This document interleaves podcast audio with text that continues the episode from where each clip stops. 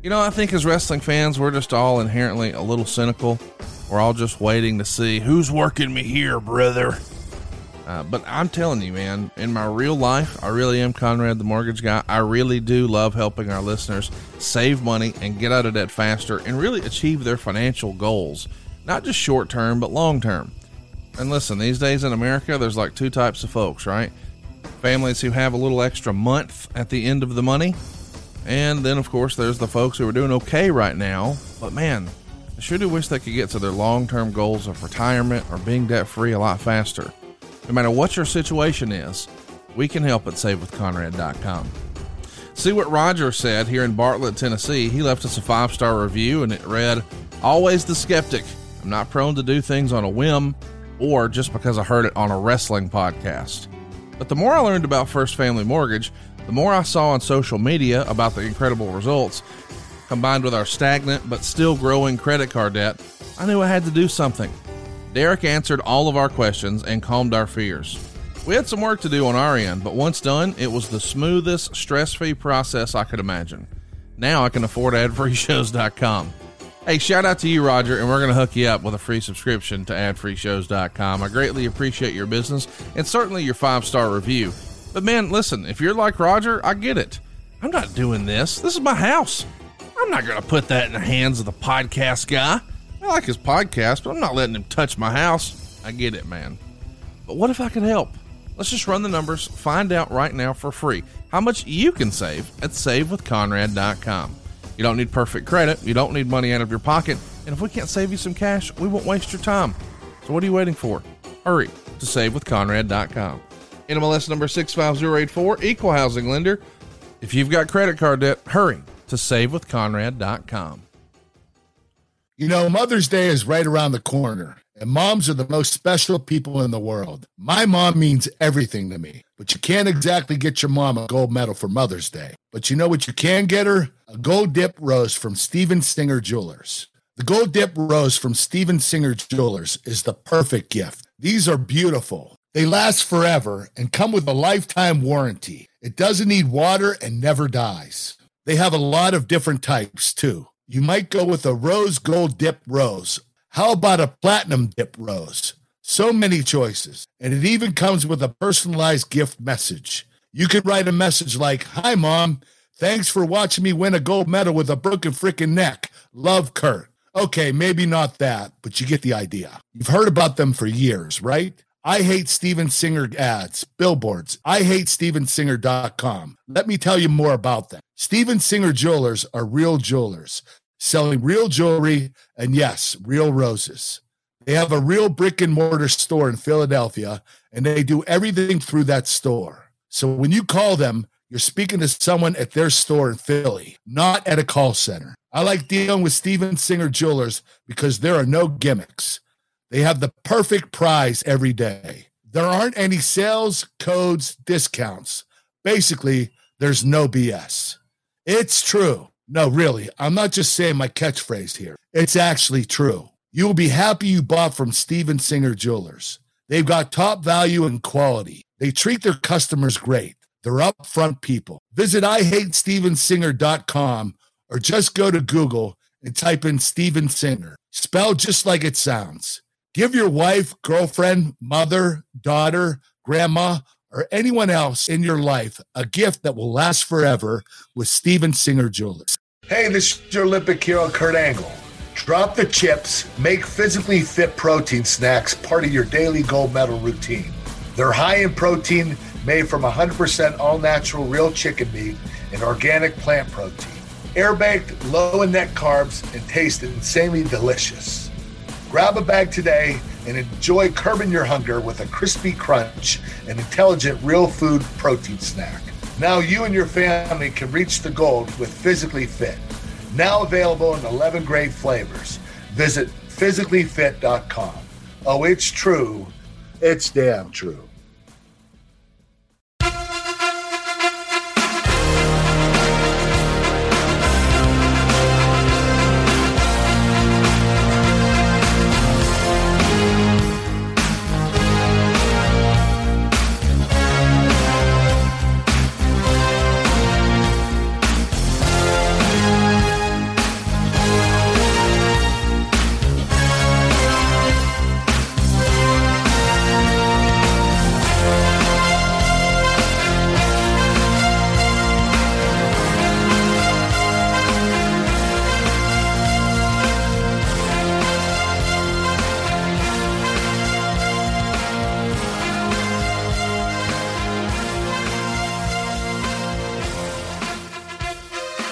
This is Kurt Angle, and welcome to the Kurt Angle Podcast.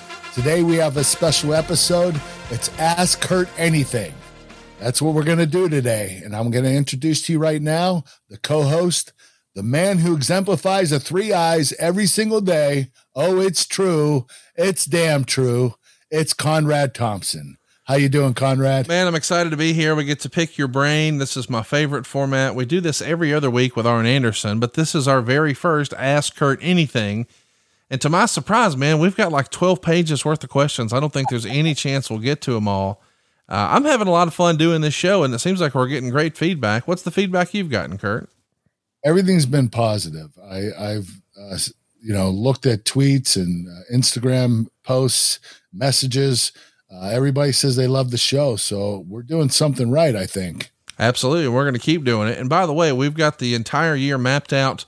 You're going to get all these shows early and ad free over at adfreeshows.com. If you haven't already, check it out, including we're going to have a very special live event coming up where you get to actually be on a Zoom with Kurt Angle and pick his brain. So not just send a tweet in, but actually talk to him.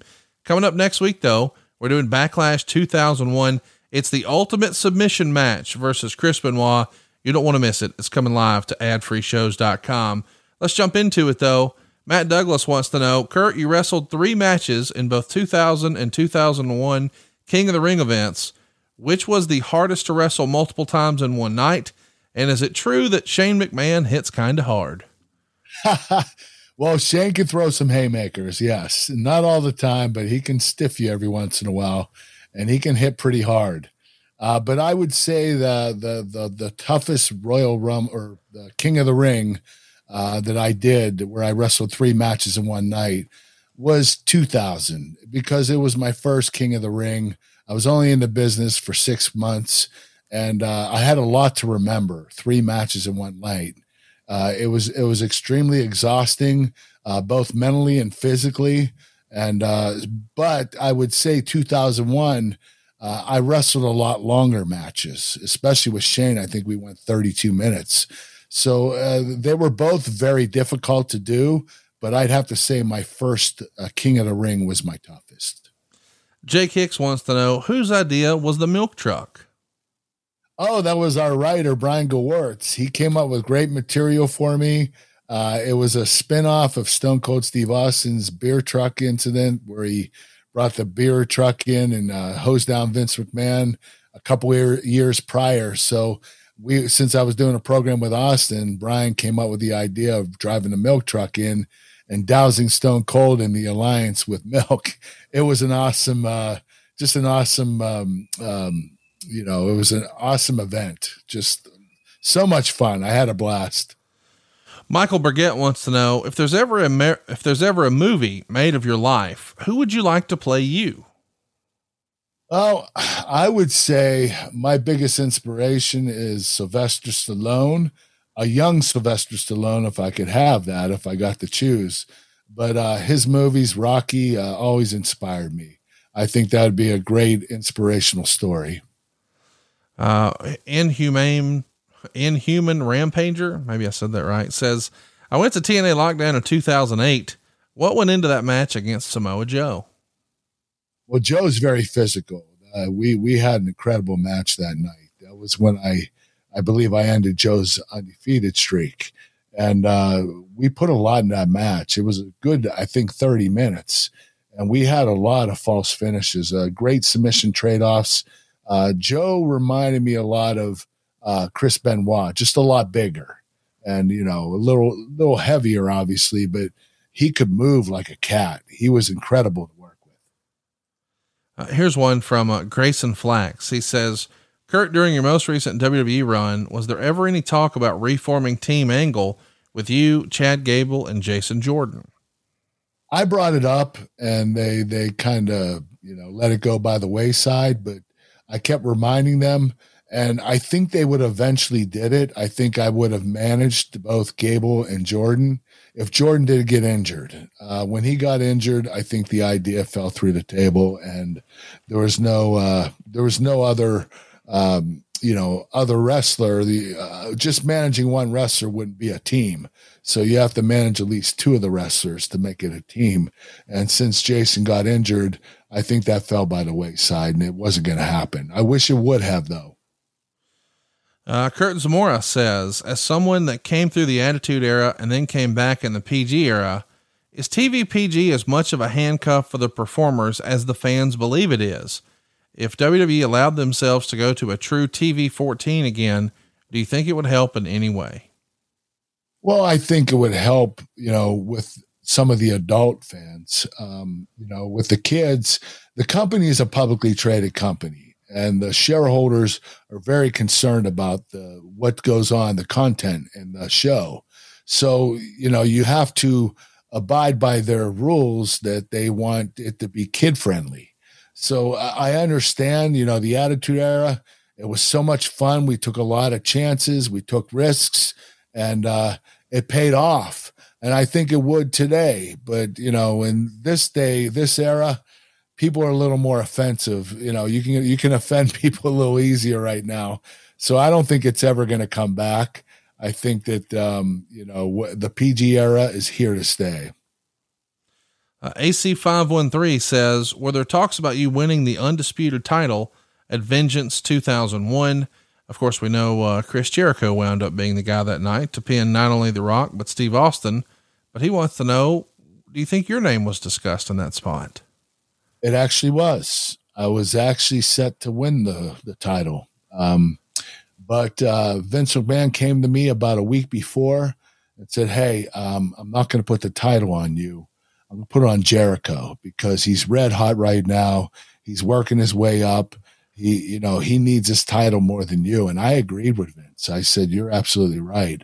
I'd put it on Jericho too if I were you." So uh, there, there was considered for me to win the title but I think that Vince went with Jericho because Jericho needed it more. And Chris was a red hot babyface at the time. And, uh, you know, giving him that title just legitimized him even more. He deserved it. Well, it's that time of the year when lawn care begins, and there's nothing that makes home look as beautiful as a healthy lawn. Think about it. How much fun is it to play catch outside on a beautiful, healthy yard? Or maybe a weekend barbecue with friends and family? or just a picnic with the person you love. A beautiful yard brings all those things together, and nothing ruins that look like having a huge bare patch, or a giant brown spot of grass, or of course, weeds. I may be an Olympic gold medalist, but I'm not a lawn care expert. So what's my secret? It's called Sunday. No, not the day. I'm talking about Sunday Lawn Care and GetSunday.com. It's incredible. They took a GPS map of my yard and in just a few seconds showed me more about the soil, the grass, and my lawn than I ever knew. Because they are able to analyze my yard down to the blade of grass, they're able to offer custom plans that fit my family's needs. Sunday creates a tailor made plan so you get everything your lawn needs and nothing it doesn't. We're talking about natural ingredients too. I don't want my kids running around on some hard to pronounce crazy substance. With Sunday, they use ingredients you can say, like seaweed, iron, and molasses. I know the product is safe, and that's the top priority for my family. It's super easy. Here's all you have to do. I just went to getsunday.com, put in my home address, and their free lawn analysis tool took care of the rest, all in just seconds. Sunday explains exactly what you get and why, and everything is waiting at your door when you need it. All I had to do is attach the ready to use pouch to a garden hose and spray, and my grass looks better than ever. Let Sunday take the guesswork out of growing a greener and more beautiful lawn this spring. Visit getsunday.com slash angle to get $20 off your custom lawn plan at checkout. That's $20 off your custom plan at getsunday.com slash angle. Matt from MJ asks a question, and his phrasing, I could see why someone would take offense, but I think he's trying to be complimentary. So let's let's do it. Who's the best in-ring worker you've wrestled that never really made it big? So said differently, maybe who is the most under you ever wrestled? I would say, and I wrestled him late in my career, but I would say Chad Gable. Yeah. I, I think this has so much potential. And I know the company started pushing him, then they laid off, and then they pushed him and laid off. But I, I don't know if it has to do with his size, but the guy is amazing. And he, you know, in real life, he could whoop any of those wrestlers' asses. Right. So, you know, he's a real life badass. And uh, you know, to to not have him go to the main event level where he deserves to be is just blows my mind because he is very talented, great technical wrestler, former Olympian. You can't ask for anything more than that. Do you think, and, and I don't know this, I'm just asking because you've been there, you've been everywhere. Do you think if Chad Gable, and I'm not saying he's asking for this, I think he recently resigned, but if he were to leave WWE and go tear it up in New Japan, do you think if he came back with a fresh coat of paint, that perhaps American fans or even the WWE would see him differently? I think so. I mean, I, I wouldn't encourage him to do it. I, no. you know, I, I, I wouldn't give anybody that type of advice. I want them to do what they were comfortable with doing. But I think Chad does need a makeover. I think that uh, him going there and getting more experience and coming back with a different uh, character or something that, you know, a little bit of a subtle change, I think that would really help him. So I'm not saying he should do it. I'm just saying that it's not bad advice to go ahead and do that. Yeah, it just feels like uh, whenever a guy wants to sort of recreate himself, he needs to leave, you know. And, and, and the most recent example of that to me is Drew McIntyre. I mean, he came in as the chosen one and, and then wound up being a three man band and then wound up cut, uh, became the top guy in TNA, had a hell of a run in the UK, and he came back and now he's at the tippy top of the card. But I don't know if he had, if he didn't have that time away, if anybody would have had a chance to look at him through a, a new lens, maybe.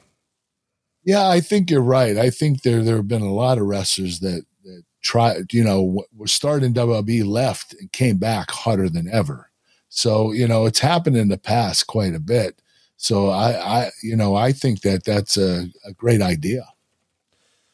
Let's uh let's keep it going here. Let's do another question. Uh, this one is from uh, Crankles. I hope I said that right. Uh, hey, Kurt, were there other names pitched or tossed around instead of the stable name Main Event Mafia? Uh, although also were there other names considered joining Main Event Mafia? I always loved the name and the members of that group. Well, that group was etched in stone. It wasn't going to change at least the first time we did it. The second time we did it, I think a couple of the guys left the company and we had to fill in some spots, I think with Samoa Joe and somebody else.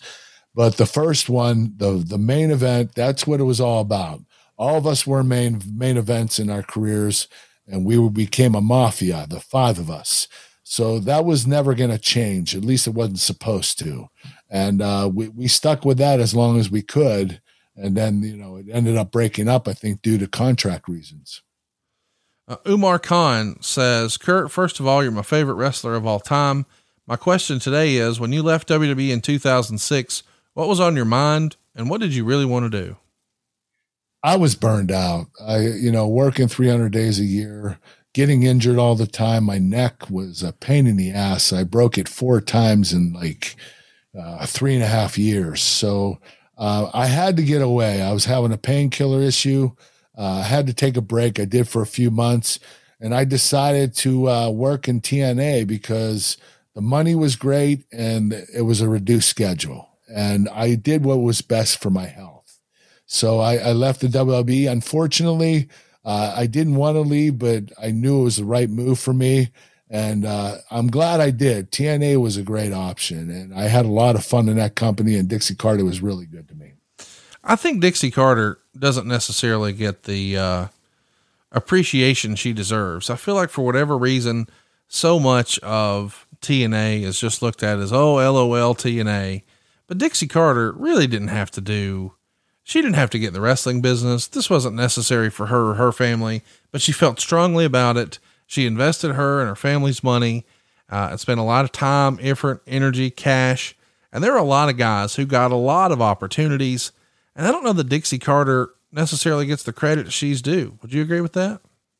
Yes, I, I thought she was a great boss. I, I, had no problems with her you know, sometimes, you know, having a woman in charge is a lot better than a man because there's so much more understanding, they're more compassionate toward you, and they'll take care of you a little better. So Dixie always, you know, would help me, especially in my downtimes. You know, when I when I had my DUIs, uh, you know, she sat me down and said, "We got to get you help." And uh, she's the reason. Her and my wife Giovanna are the reasons I went to rehab uh, because you know she she spoke to me honestly and candidly, and she you know she wanted me to get help. She really cared about me, and you know, very seldom do you have a boss that actually cares about you emotionally, and Dixie did. I'm glad you shared that. I hope that uh, wrestling fans come around on her. Uh, Aaron wants to know, Kurt, do you have any good Bruce Pritchard stories? you know what? Uh, yes, uh, he. Um, when I first started, when I tried out, Bruce was there, and the second day in, he went up and spoke in front of the wrestlers that were at a Dory Funk Dojo camp, and he said, "Listen, you're going to either be a babyface or a heel. Mr. Angle, you're going to be the biggest heel in the business, in the history of the business. And I looked at him, I said, You're out of your mind.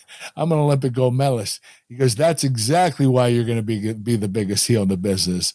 Because people don't like success. Fans don't want to hear how successful you are. And that's all you're going to talk about. And you're going to get on their nerves and you're going to end up being a heel. And you know what? Bruce was absolutely right. I didn't believe him. I didn't believe Vince when he told me, but uh, you know, Bruce uh, told the whole group, you know, about Kurt Angle and how I was going to be the biggest heel in the business. It made me feel kind of good, but it made me feel kind of bad because I wanted to be a babyface to start out. You know, winning a gold medal for your country, you obviously you're a good guy, you know, and uh, and they had me do the opposite, and I totally didn't get why at the time, but I understood in the future. Stephen Watts says, Does Kurt have any memories of the stories of the hair versus hair match and feud with Edge and the hair piece he wore afterwards? I always loved that feud. Well, Edge, uh, you know, he when he was shaving my head, he he had the the blades the wrong way and it was ripping my hair out. It wasn't cutting it, and my hair was wet too. So I had to like give him the iggy and say, "Turn the damn thing around," so it, it you know it would shave the right way but I loved the wig. I thought the wig was so damn stupid uh, that that it actually enhanced my character, made me look like a complete idiot, which is what they wanted, and it got me a lot of heat. You know, coming out the next week and saying, "I just got my head shaved last week, and look at my hair; it actually grew to its natural state. It was actually longer than it was originally, and uh, I was wearing a headgear on top of it. It was just one of the funniest segments I did." This episode is sponsored by Blue Chew. Say it with us Blue Chew. Blue Chew is making waves and bringing more confidence to the bedroom by offering chewable tablets that can help men get stronger and longer lasting erections. Blue Chew is a unique online service that delivers the same active ingredients as Viagra and Cialis, but in chewable form and at a fraction of the cost. Blue Chew's tablets help men achieve harder, stronger erections to combat all forms of ED, erectile dysfunction. Blue Chew is an online prescription service, so no visits to the doctor's office, no awkward conversations, and no waiting in line at the pharmacy. And it ships right to your door in a discreet package. The process is simple. Sign up at bluechew.com, consult with one of their licensed medical providers, and once you're approved, you'll receive your prescription within days. The best part, it's all done online. Blue Chew's licensed medical providers work with you to find the right ingredient and strength for your prescription. Don't like swallowing pills? No problem here. Blue Chew's sildenafil and tadalafil tablets are chewable. Blue Chew's tablets are made in the USA and they prepare and ship direct, so it's cheaper than a pharmacy. So if you could benefit from extra confidence when it's time to perform, visit bluechew.com for more details and important safety information. And here's a special deal for our listeners. Try Blue Chew free when you use our promo code ANGLE at checkout. Just pay $5 shipping. That's bluechew.com, promo code ANGLE to receive your first month free. And we thank Blue Chew for sponsoring the podcast. Oh, it's true. It's damn true. Uh, Adam Leeson says, Kurt, you had a short lived feud with Essa Rios. Any memories of him or some of the lesser feuds he had?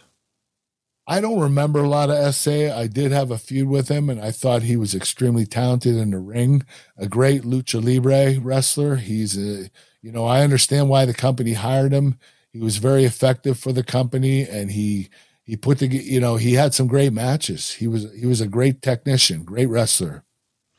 Uh, here's one from um, Eric. He says, "You mentioned the agent who tore up your first WWE contract and offer."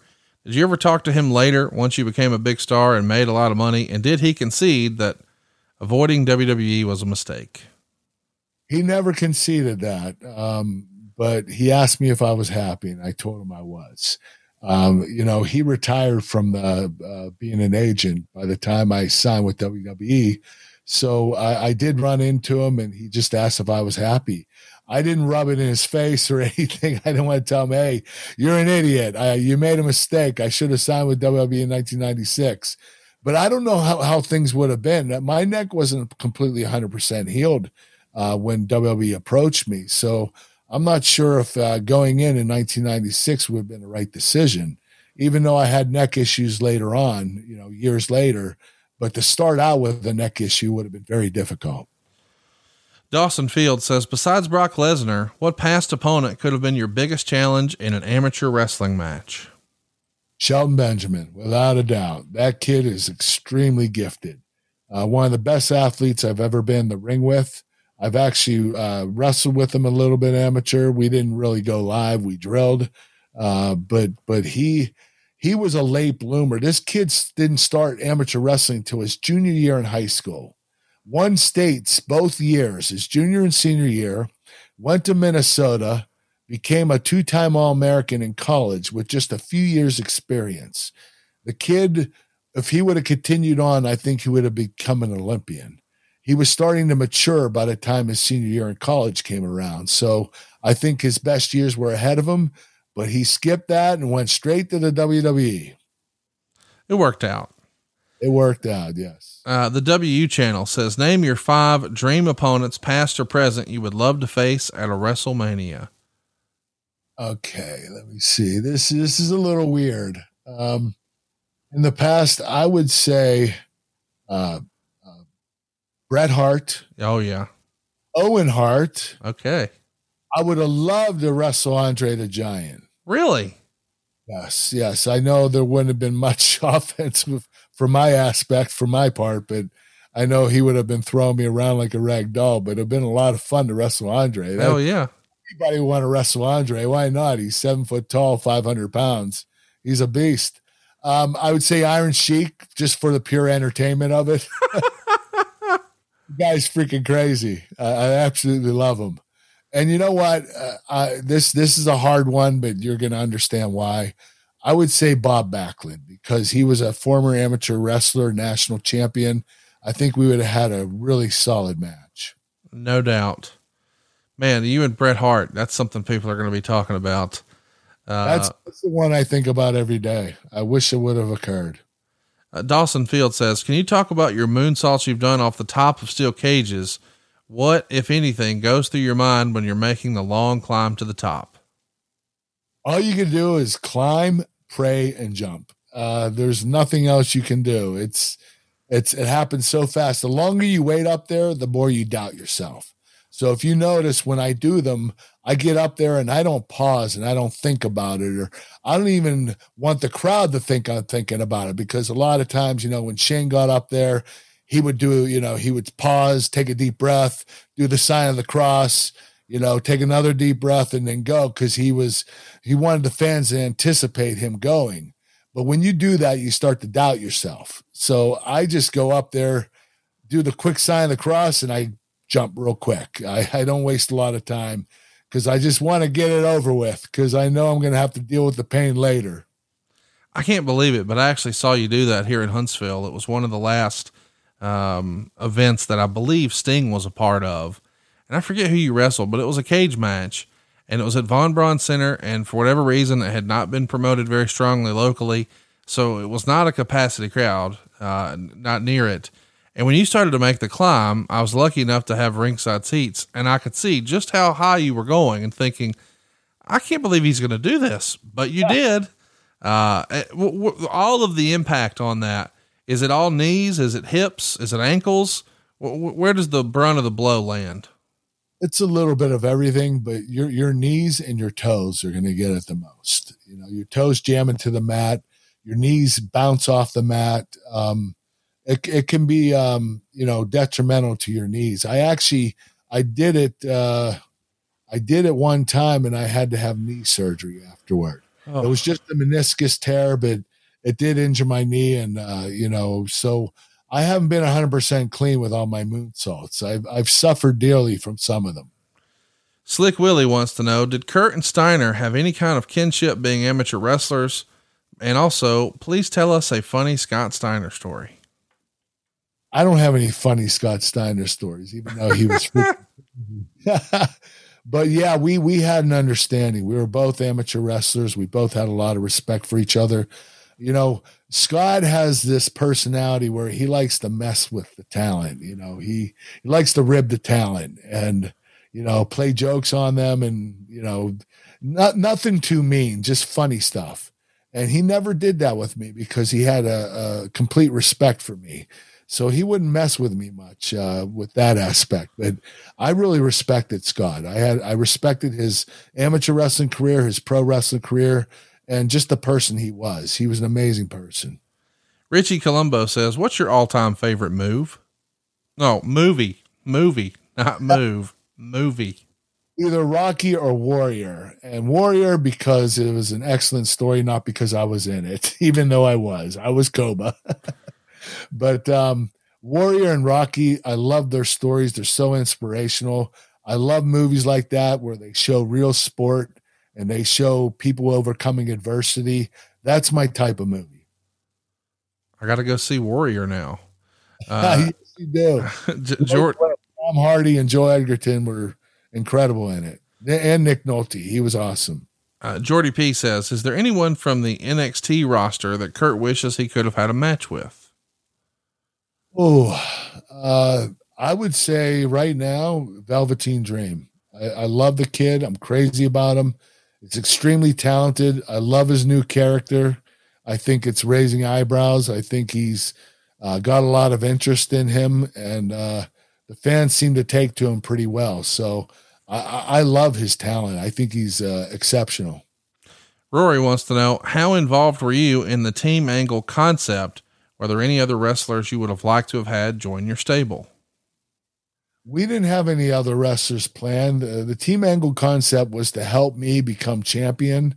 Uh, I would utilize these, you know, my my goons, I guess you would call them, my teammates, uh, Charlie Haas and Shelton Benjamin, and throw him, throw them in front of Brock to keep Brock away from me. That was the whole idea at the beginning but it caught on and it became very popular and we stuck with it for a while not long enough we should have had a we should have that team angle for 10 years we we only had it for like six months uh, because i got injured and then i came back from injury and vince mcmahon wanted me to wrestle shelton and charlie and go for the world title on my own but i absolutely love team angle and we didn't have any um, um, we weren't looking for any other talent to be added to it. The only time I considered it again was in 2017 when I came back and I wanted to get Jason Jordan and Chad Gable in the in the team angle. Well, here's one, uh, and this is a fun name. Jim Bob Squarepants wants to know how fun was it uh, to have yourself, Stone Cold, and Vince McMahon doing the cowboy hat kumbaya skits that was so much fun. It was the best time I had in my career. Uh, and and you know what? I I, I think uh, the reason we started is because Steve and I got injured. Yep. Pay per view, and uh, I wrestled Shane at the King of the Ring, and he think he wrestled Booker T, and we both hurt our backs. So they didn't want two of the top guys in the company to be sitting at home. So Vince said, "We're gonna we're gonna entertain the fans the best way we can. We're gonna use Austin and Kurt." They have great chemistry. They're complete opposite characters. And uh, Vince McMahon's to be right in there with them. They're to make a little team and they're to be a bunch of idiots. So, you know, it, it was so much fun doing that. And it was so hard not to laugh when we were doing the pre tapes, you know. But Vince, if you would have laughed, Vince would have gotten mad and he probably would have said, "You're fired." So uh, we we weren't going to be able to um, enjoy the pay per view until until the the director said cut, and then everybody would break out laughing. It was so much fun. Jay wants to know who are some of your all time favorite tag team partners and why. My favorite was Chris Benoit uh, because he matched my intensity. He was uh, same type of wrestler I was, a technician. I thought we met, we had great chemistry as a team and, and as opponents, but I really enjoyed uh, tag teaming with Chris. I thought we could have done it a lot more. Duzatelli says your outer ring segments with The Rock and Stone Cold were legendary. I still smile every time I think of them. From all your time in the business, what were your favorite segments and who was the most enjoyable to work them with? Well, I had some great segments with Rock. I had some great segments with Austin. Uh, the one in particular with Austin would have been the milk truck incident, which was incredible. The cowboy hats, you know, singing with uh, guitars. Uh, we had a lot of fun. With Rock, you know, we always do, do promos backstage, pre tapes where, you know, Dwayne would put me down or insult me and I would insult him back. And, you know, and then there were times when we were both baby faces where, you know, we would talk about milk and I'd be talking about big jugs of milk and, you know, it goes great with pie, rock, and you know, and, and insinuating women's breasts, but uh, it, I wasn't really meaning that. I was just saying I just want great big jugs of milk to drink, and uh, put my hands out there. Rock was like, "Yeah, you go get that milk, Angle." Uh, we had a lot of fun doing those pre-tapes. It was so much fun. We had a blast. Uh, Jake wants to know when you were inducted into the Hall of Fame, you had John Cena induct you. What went into that decision? What was the conversation between you guys like? And do you still remain in touch these days? We don't remain in touch that much, but um, I respect the hell out of John. Um, I did want him to induct me in the Hall of Fame. I didn't ask for him, uh, but Vince McMahon decided that he wanted John to induct me in the Hall of Fame. I, I believe it's because I started off John's career with a wrestling match. And I think that Vince wanted uh, John to show his appreciation for that. And uh, I was elated because John is not only the most popular WWE superstar of all time, he's an incredible speaker. he, he's really articulate and you know innovative with his speeches. And uh, when you have someone talking about you and how good you are and how accomplished you are, it makes you feel really good, especially coming from a guy like John Cena.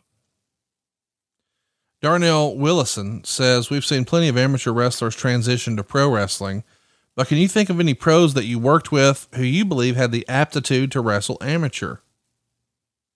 Well, I, you know, I would say Samoa Joe would have been great. Uh, AJ Styles, although AJ did wrestle in high school, he won a state title. I totally forgot about that, but he didn't continue on in college. But I think Daniel Bryan would have been a great wrestler. You know, it, there's there's a lot of guys that would have done really well. Uh, you know, they're usually the ones that are technical wrestlers in pro wrestling. Uh, they're usually the you know the guys that do a lot of the technical wrestling. So uh, you know, we, if they you can adapt to amateur wrestling, you just have to practice it quite a bit. Amy Miller says, "Kurt, what's your biggest regret in wrestling?" My biggest regret was breaking my neck. Um, that everything went downhill from there. My whole career, uh, my painkiller problem got worse. Uh, it actually started with my neck being broken in 2003. And um, I just wish it would have never happened. I would have had a nice, long, successful career, uh, drug free, and uh, would have been elated about it. So uh, that that is my biggest and probably one and only regret. Blunt Bash says, What, if any, creative ideas have you turned down? Do any stand out?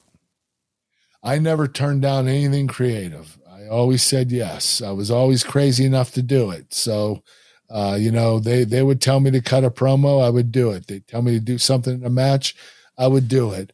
But I, I I've always been about making my father figure proud, Vince. So I never said no to Vince. I mean, even uh, when I got traded the Raw the one time and Batista got hurt and I had to go back to SmackDown, I was only on Raw for a month. I was like, Vince, I just got here. like, you want to take me back to SmackDown? He said, We need you, man. We need you in this spot. And I said, okay, I'm a team player. I'll do it. So being a team player is probably the reason why.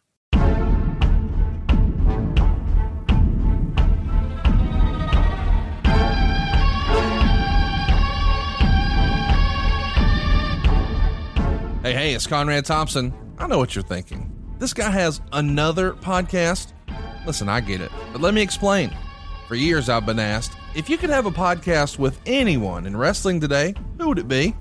And I've been consistent that one of those names was Jeff Jarrett. Now, hear me out here. Jeff Jarrett is a third generation promoter. He grew up in the Memphis territory, broke into business in 86, won the Intercontinental, and walked out on Vince McMahon in 95. He jumped ship to start working with the Horsemen in 96 and then told the world what he really thought about Austin 316 in 98. He held up Vince McMahon for a ton of cash in 99 and jumped ship again to become world champion in 2000. And then on the final night of the Monday Night War, the only ever Raw Nitro simulcast, he was publicly fired by Vince McMahon in 2001. So without a job in wrestling, he decides to embrace his family heritage as a promoter and create jobs himself and started his own promotion in 02. And then a former WCW employee who was on his team committed fraud that nearly bankrupted both him and his father. So he found an angel investor of sorts who wound up being indicted on one of the largest financial schemes in American history. With both of those guys facing prison time, he met with a public relations firm in Nashville to figure out how to save face, only to find out the lady he was talking to had billionaire parents. And that's when things got really crazy. If Jeff Jarrett's life story were a movie script, nobody would believe it.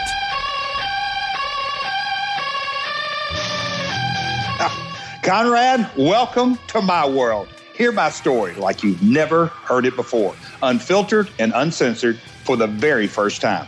From Memphis to the WWF, WCW, TNA, and everywhere in between, nothing is off limits in my world. Subscribe today and don't miss My World with Jeff Jarrett, Tuesdays on Westwood One.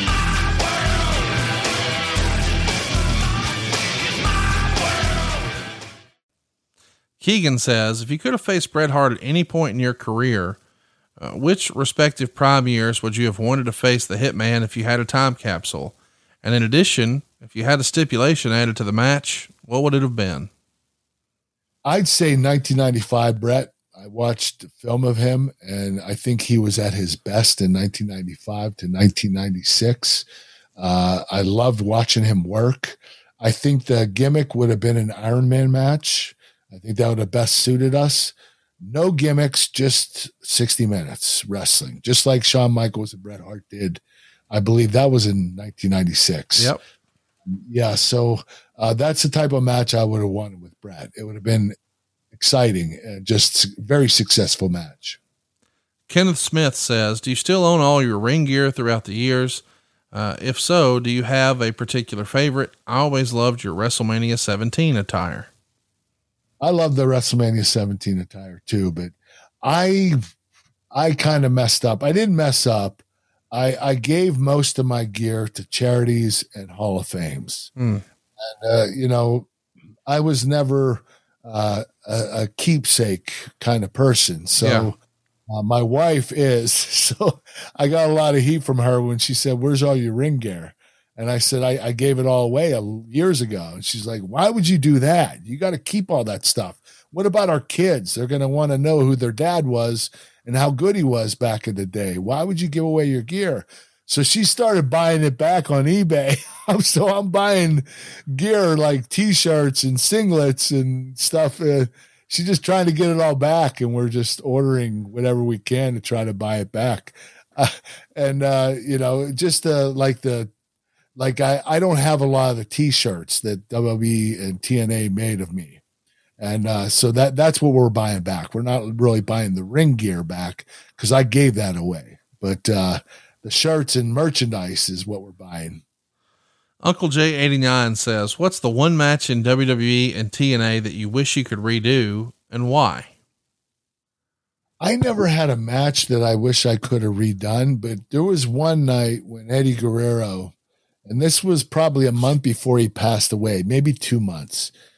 Eddie was having problems with his energy. He he was really run down. His skin was not Tony. He was white, and uh, he would walk backstage like this, and and then when the you know when he'd go out to to the ring, when his entrance, he was Eddie. You know, hey, it's showtime. You know, but when he was backstage, he was having a lot of issues with energy, and I I think it was his heart just not pumping at the proper pace. And one night it was in Texas. I can't remember what city. I had a match with him. It was a lumberjack match.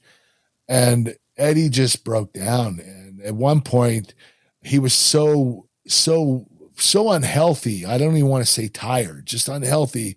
He grabbed the rope and he wouldn't let it go. And I was trying to shoot him off. I'm like, Eddie, we got to go. And he's like, no, no, no, no. And I was like, oh my God, he's cracking. And I didn't know that he had the heart problems. So uh, that's one match I would have definitely liked to take back. And it's just because Eddie was in no condition to wrestle at that time, but nobody knew about his heart problem. I mean, it, that came out of nowhere the day he passed away. So, you know, it was, it, thank God the match was taped. It was SmackDown match and it was pre taped. So we were able to clean it up before we aired it on on, uh, on uh, UPN, I believe it was. But um, it was it was a very a night that I regret that I wish I could take back because you know Eddie was always uh, uh the greatest in ring performer, one of the greatest I've ever been in the ring with, and that wasn't Eddie Guerrero that night. Jason Bayless says there's a long-standing rumor that at Survivor Series 2001, Kurt and Steve's roles in the finish were supposed to be the opposite Vince wanted Austin to remain heel, but Steve insisted on going back babyface after the pay per view. Is there any truth to this? I have no idea, but uh, you know, I was the mole in the company that uh, uh, basically um, turned on WCW and uh, you know sided with WWE at the last second. Uh, I'm not sure uh, if Austin was supposed to do that or or if I was, but um, you know, I think Vince did like Steve as a heel. I don't think Vin, Vin, Steve felt comfortable as a heel because he was so over as a baby face that it was unbelievable. I mean, you know, even as a heel, he was still getting cheered. Right. So it was really hard to keep him heel. And I don't blame him for wanting to turn back baby. Uh, here's one that we haven't talked about before. It's about uh, the UK. Francis says, How much fun did Kurt have on his UK speaking tour? And what did he learn the most about it? Well, I, I learned how incredibly passionate the fans in the UK are. That was, you know, that, that was a huge wake up call. Uh, the, they're some of the most exciting fans in the world for pro wrestling. They, they absolutely love it. And, uh, I got nothing but great feedback from them and doing that with them and communicating with them was a big plus for me. I really enjoyed it. And, uh, being able to speak to them and tell them my advice on stuff and what I did in my career, the mistakes I made, and the, the accomplishments that I accomplished. It was a lot of fun to do that. It, it was a very grueling tour because we traveled every day by car to different cities, and we would do, um, I guess, uh, the uh, stadiums of the soccer players, and uh, they would have a room backstage, and they would be able to fill like three, 400 seats in there and we would have it there. So uh, it was a really grueling tour, but I really enjoyed it. And I got to bring my wife. That's always fun. Uh, Chris wants to know what's your favorite world championship belt? Uh, I think he means, you know, from Japan, TNA, WWE, all the stuff you won. Did you have a favorite belt? Just the design of it, the look of it? Uh, I, I actually like the WWE championship probably because it was my first title, and yeah. uh, I do like the look of it. Uh, the look, you know, it's it's a little different than the other titles, but uh, I, I actually like that style. Dave Pearson says, huge fan, really digging the podcast. What type of opponent did you prefer to work with? A technician like Benoit or Eddie, a brawler like Austin or Taker, or a showman like The Rock and Shawn Michaels? I would take all of them. I, I, I love being versatile and being able to wrestle anybody. And uh, it was a big challenge for me. So uh, I enjoyed all of them. But in reality, what I would truly like is the technicians. Uh, that's my favorite style of wrestling. That's always what I've done. even in amateur wrestling, my technique was sharp, and uh, I just I, I enjoy doing that type of wrestling. WrestleManiac says, "What does Kurt consider to be his best match in TNA?" My best match in TNA is probably my match with Samoa Joe at Lockdown, um, or or the cage match I, I believe we had. I can't remember when that was, but uh, Samoa Joe and I had great chemistry, and uh, I really enjoyed working with him. He was very light on his feet, and he he moved extremely well.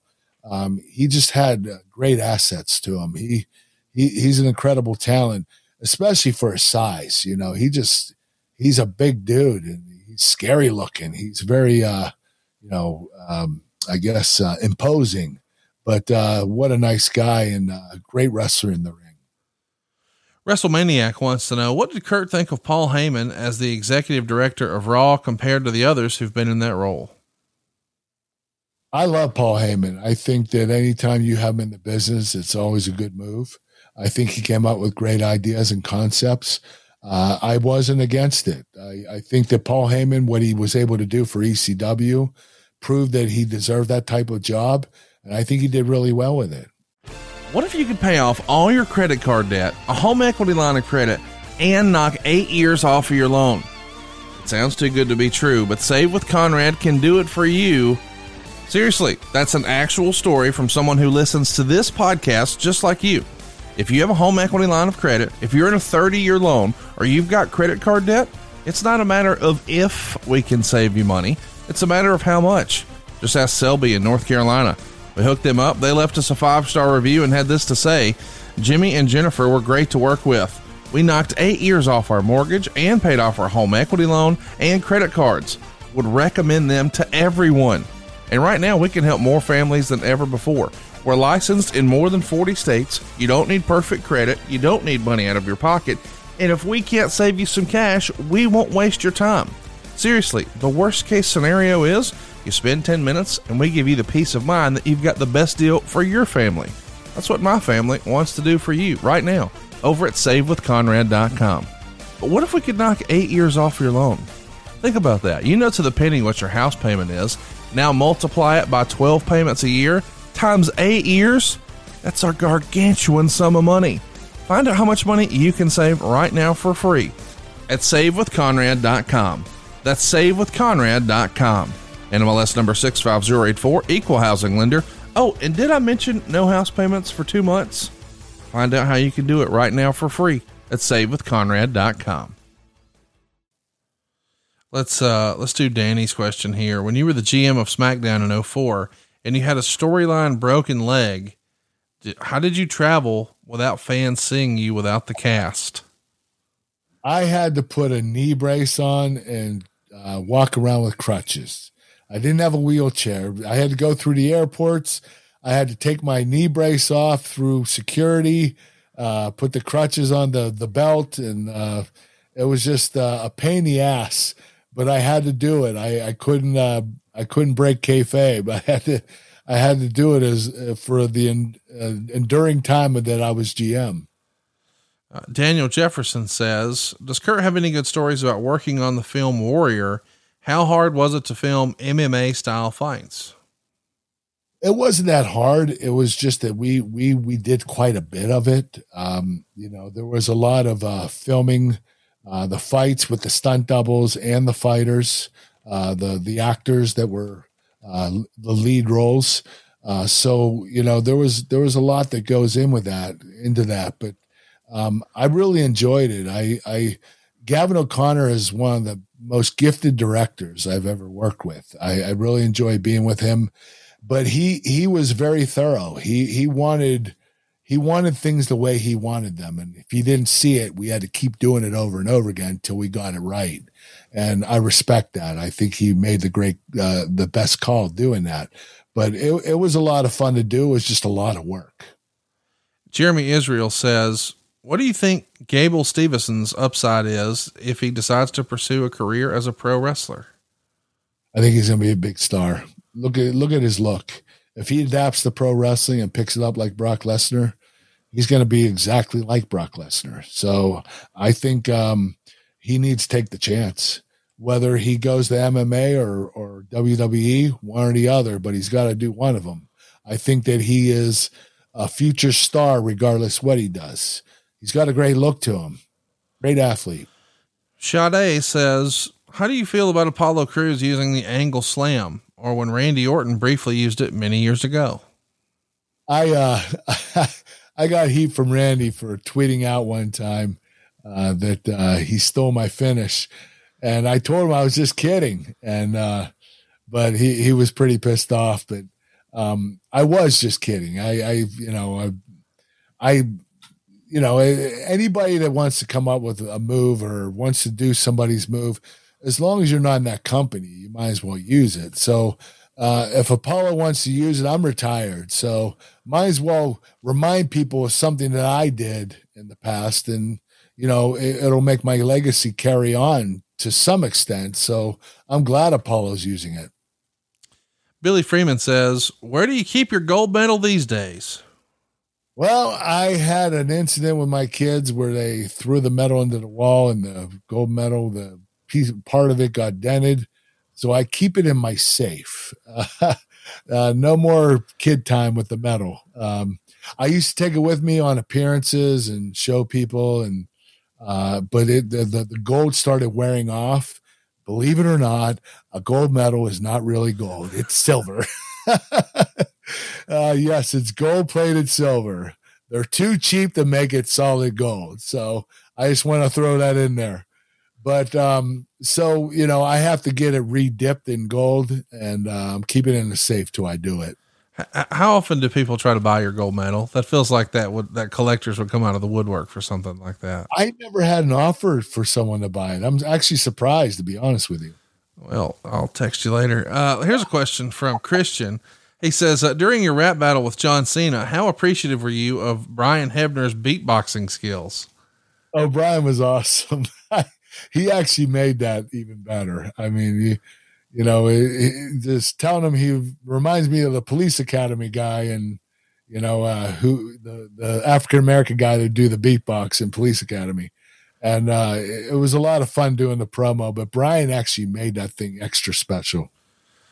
Couple questions here about Memphis. Uh, I know you don't probably remember a ton about Memphis, but let's take a stab at it. The man of the 90s says, What are Kurt's memories of working with legendary Memphis wrestling announcer Dave Brown in Power Pro Wrestling. Dave was a legend. He, you know, he's a big name down there, and uh, I think he interviewed me once. Um, you know, I I actually enjoyed him. He he was a great great commentary commentator. He was really good at his job. He he deserved it, and he was he, he's a legend down there. He absolutely is. One more about Memphis. Does Kurt remember working with sensational Steve Bradley in Memphis I thought he could have been the WWF's answer to a Rob Van Dam type, but for whatever reason, it never worked out. Steve is the reason I became so good so fast. Really? When I tried out for WWE, he was there at the camp and they they glued me to his hip for 6 months. That's all I did was train with Steve and work with Steve. He taught me everything.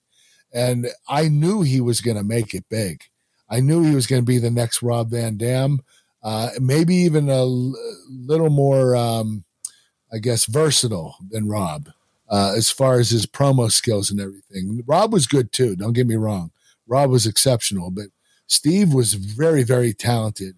And uh, I'm surprised he didn't make it. But what happened, I think, was he went to OVW and um, they were thinking about putting him on TV. They came up with a character that was a college student.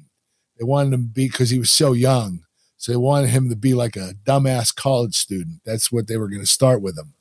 And then they asked him to go to Puerto Rico for a while, I guess for a favor for somebody down there. And they forgot about him for a few years. And then uh, I think Bruce brought him back to OVW and things just fizzled out. And I'm just surprised and shocked that Steve Bradley didn't make it big.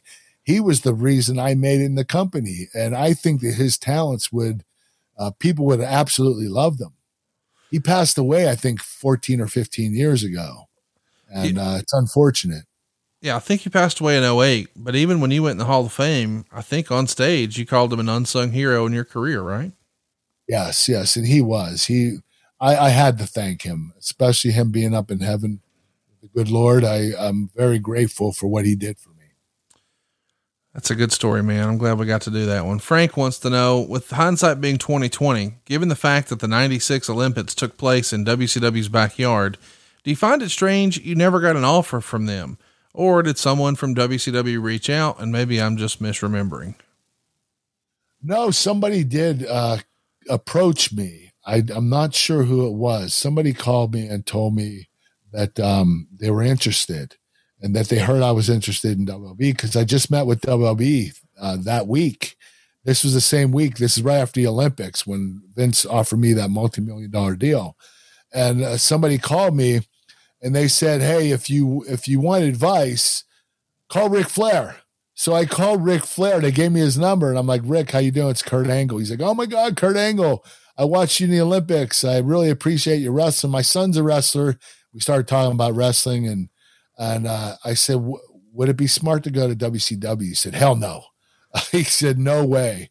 They're not going to use you right. You go to WWE, Vince will take care of you. Care of you. Don't come to WCW. They're going to bury you. And Rick was working for WCW at the time, so I thought, you know, he either doesn't want me to take his spot or he's being honest, and I think he was being honest. I think he I was being honest. Yeah.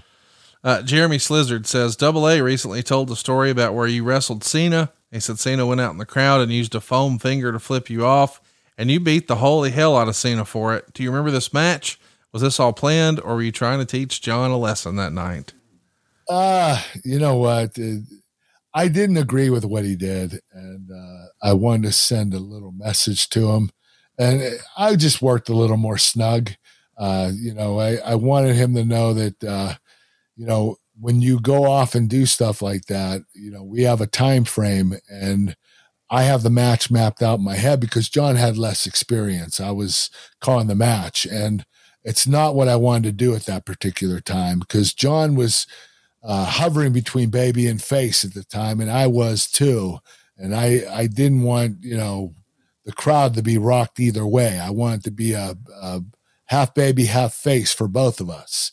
And John, you know, wanted to turn baby face and give me flip me off with a big finger. And uh, so I sent him a message that night that you don't do that. Uh, you know, we we gotta, you know, if you're gonna do it, tell me first. Don't just go and do it. And he didn't tell me first. But other than that, you know, I didn't have a problem with John. John was great to work with. He was uh, exceptional athlete, uh, had a great personality. Uh, he had a great uh, uh, you know, I guess work ethic. He was just he was willing to work hard to make it, and he did. Have you finally made the decision? You know that one decision that you've been on the fence about. Do I become a member of ad free shows? Do I take the plunge and become part of the coolest, most badass wrestling community out there? My friends, the answer is yes Yes, yes. And what cool hook do I have to tell you about this week, you ask? Well, if you were living under a rock, then you need to know that Conrad's team just got bigger.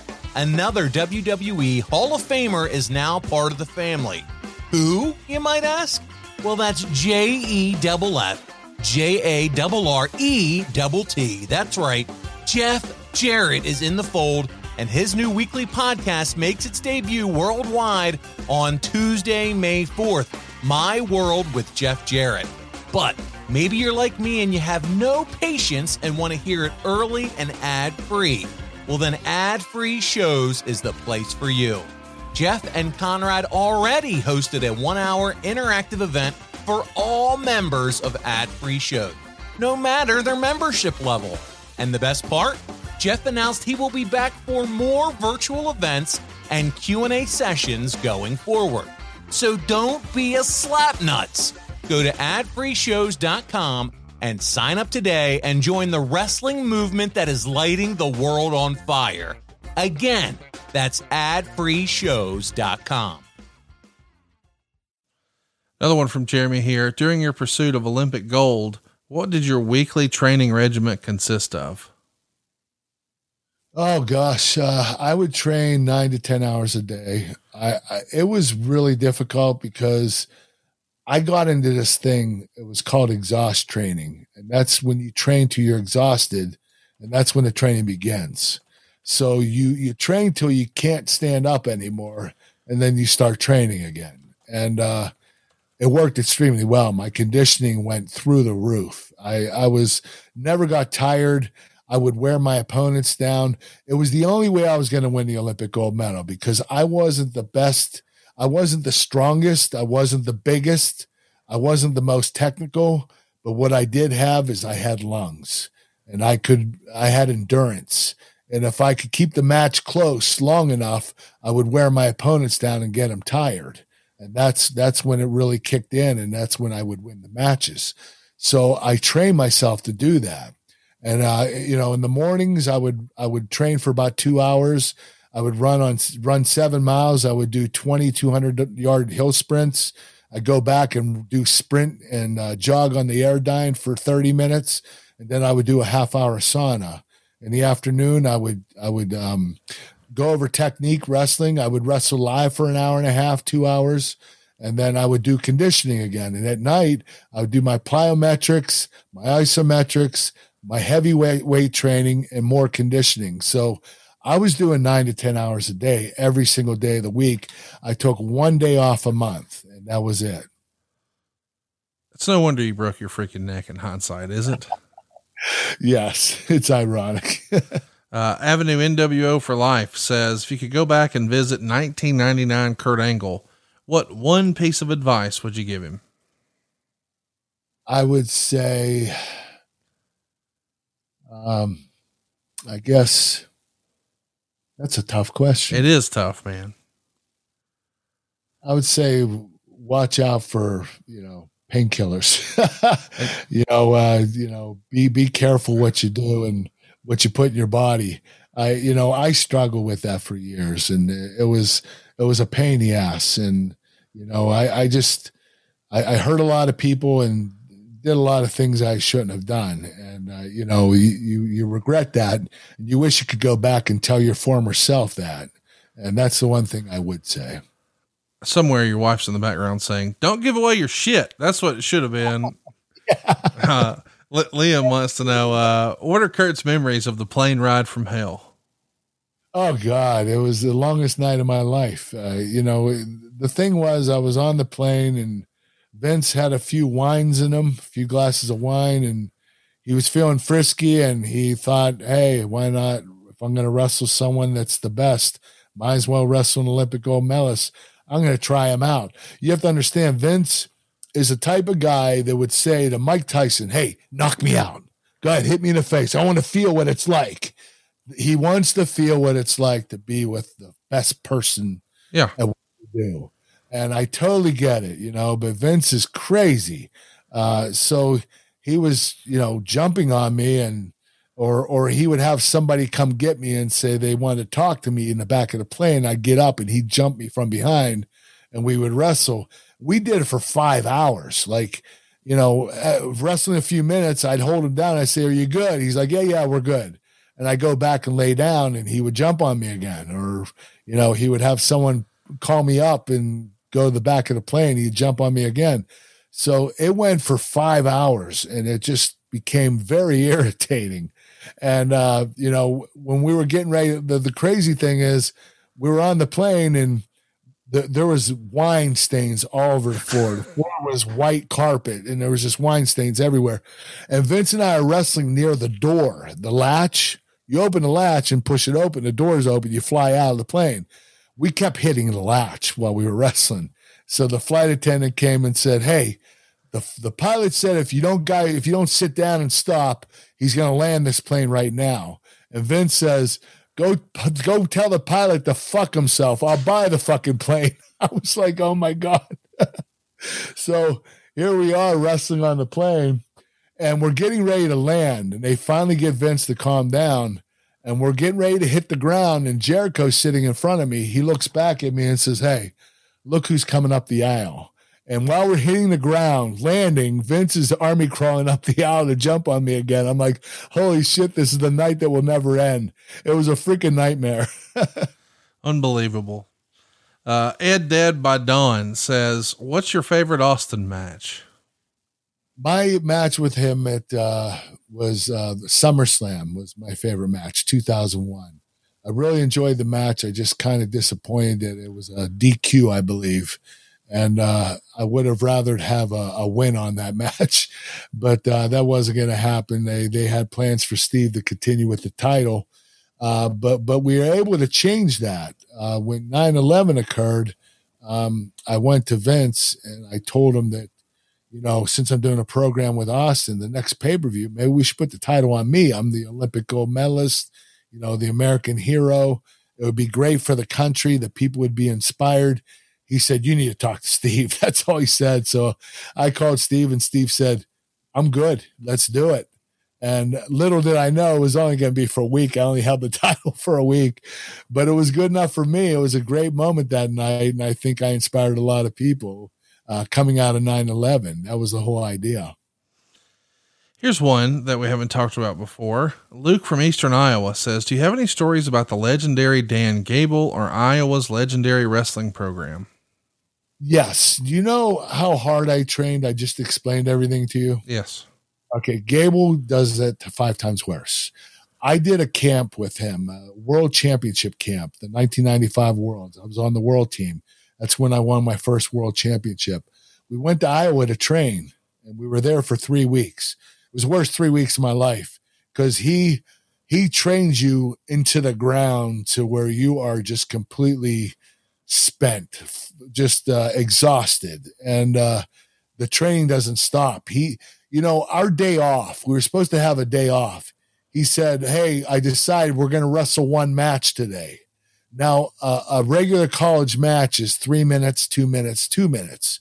So I thought, okay, we're going to warm up. We're going to wrestle a seven minute match. Shouldn't be that hard. It'll be tiring because, you know, we're going to go full tilt for seven minutes. But as we start the match, I notice after 20 minutes, he doesn't, he doesn't uh, say the uh, three minutes is up yet.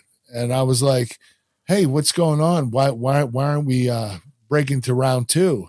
And they said, um, well, just keep wrestling. So we did. We went 30 minutes, and then someone said, Hey, Gable, I thought we were going one match today three minutes, two minutes, two minutes. He said, No, we're doing 30 minutes, 20 minutes, 20 minutes. So our day off, we wrestled 50 minutes live. And not only that, we had to do an hour and a half of conditioning.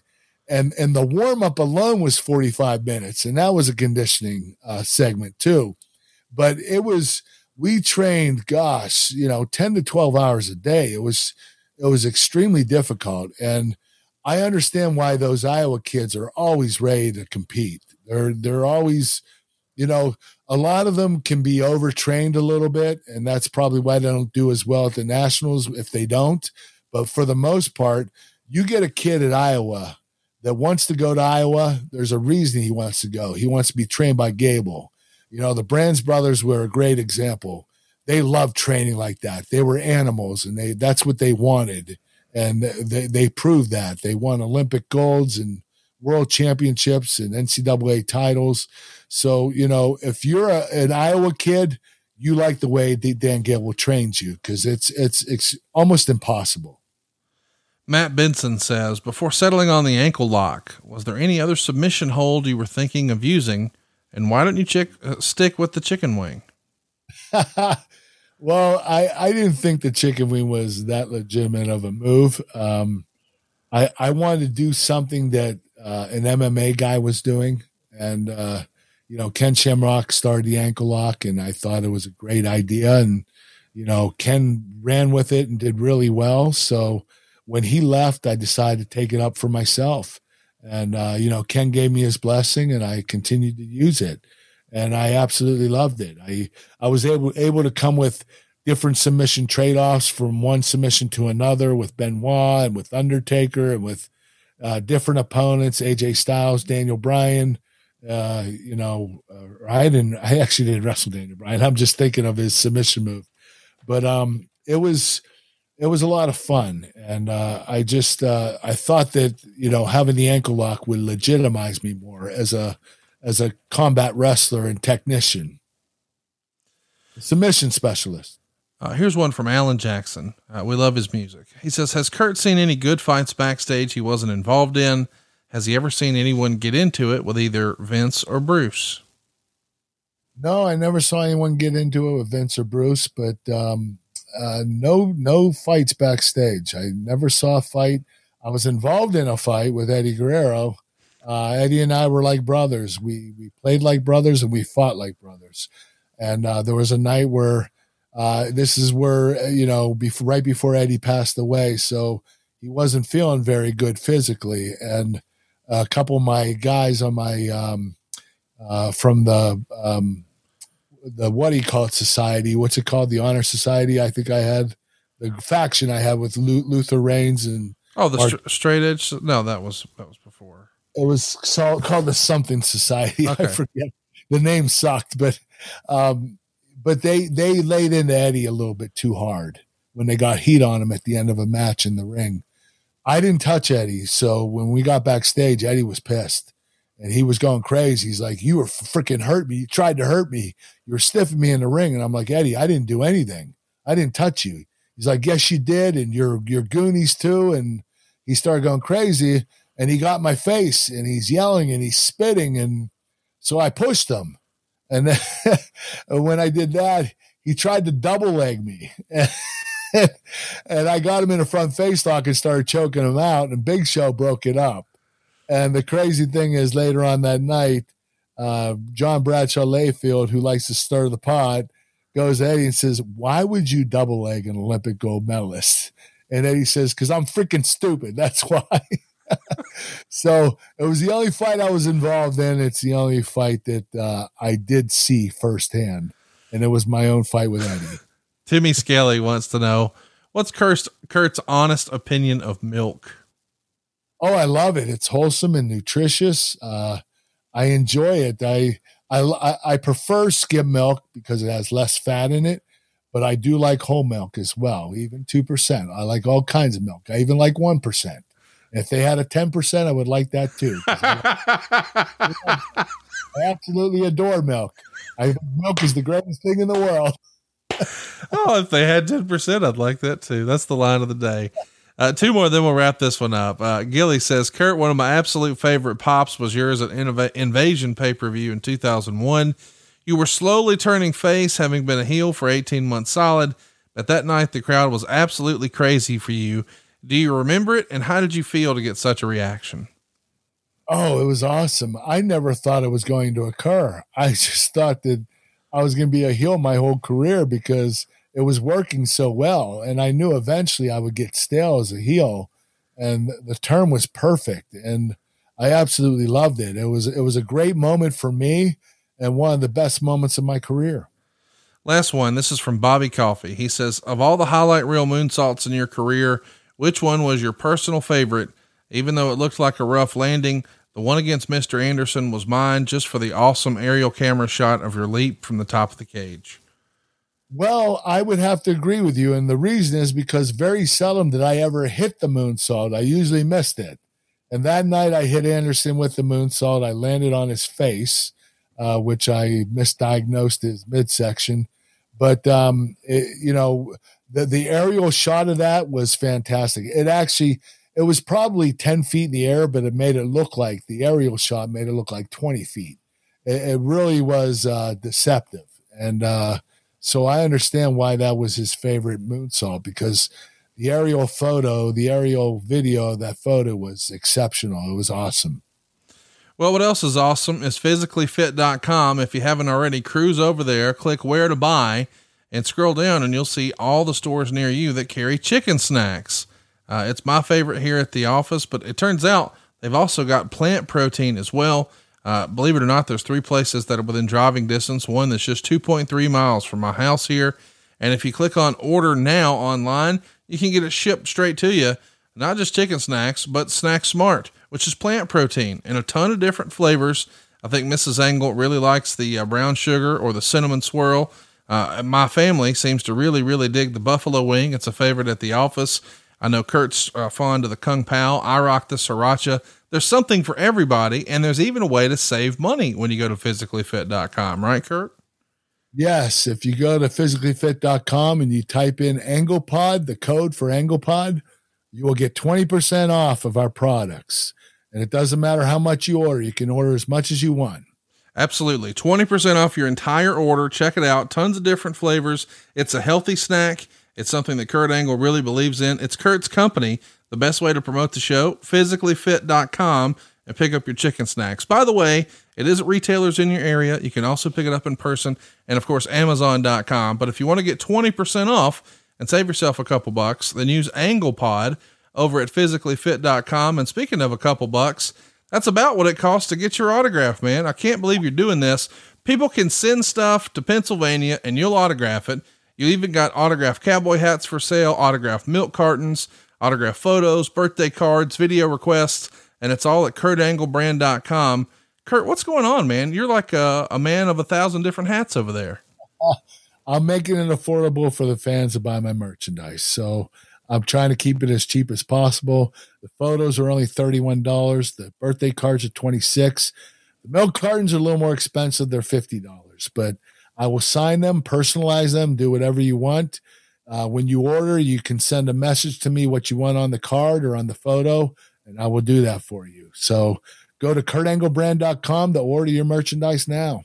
You can even uh, grab a cameo, a pro wrestling t shirt. Just check it out. It's kurtanglebrand.com. And don't forget to check out physicallyfit.com. You've got to try some chicken snacks and just Google it. Uh, throw it in your Twitter machine because I'm telling you, Mine and your Twitter feed is blowing up with our listeners who are enjoying chicken snacks. They're checking it out, and I think it's almost like, okay, it's Kurt's thing. I'll check it out. But once they try the product, they're reordering left and right, right, Kurt? Yes, the everybody reorders. So it uh, we always get repeat customers because the product is very good and it tastes really good. It's tremendous. It's true. It's true. Kurt Angle has a snack for you. It's physicallyfit.com. Next week, we're going to be back talking about the ultimate submission match with Chris Benoit. That's going to be a fun show, right, Kurt? Oh, it'd be extremely fun. That, that's that's my second favorite match with Chris Benoit. I'm and excited to talk about it. And it's happening next week right here on the Angle Pod. We'll see you next week. It's the Kurt Angle Show with your Olympic hero, Kurt Angle. Take care, guys. Hey, man, you want an extra 60 grand? We hooked Christopher up in Big Stone Gap, Virginia. He left us a five star review for SaveWithConrad.com and had this to say I listen to every podcast Conrad and his team put out. I've heard the ad numerous times and decided to give it a try. What is there to lose? I did lose something nearly 60K. I saved nearly $60,000 over the course of my loan. It was simple and a great experience. Thanks, Conrad, and a surprise staff member. Hmm, who is that mystery man? $60,000. We made this fast and easy for Christopher, and it's easy to get a quick quote and see how much you can save for free. You don't need perfect credit, you don't need money out of your pocket, so what are you waiting for? We routinely help our podcast listeners save $60, 70, $80,000. Let's start saving money right now at savewithconrad.com. NMLS number 65084, equal housing lender, savewithconrad.com. John brings his skewed sense of humor. Jeff brings tips to cut strokes off your next round. Together, it's those weekend golf guys. They'll pay a lot of money to PXG and Titleist and Callaway and on and on and on, right? How many yards do you think you're going to pick up with that extra driver? I think I can get an extra 5 to 10. What if I give you 15 to 20? you pay me more. Jeff Smith right? teaches on the sliding scale. those weekend golf guys, the podcast, part of the Bleav Network. Just search B L E A V on YouTube or wherever you listen.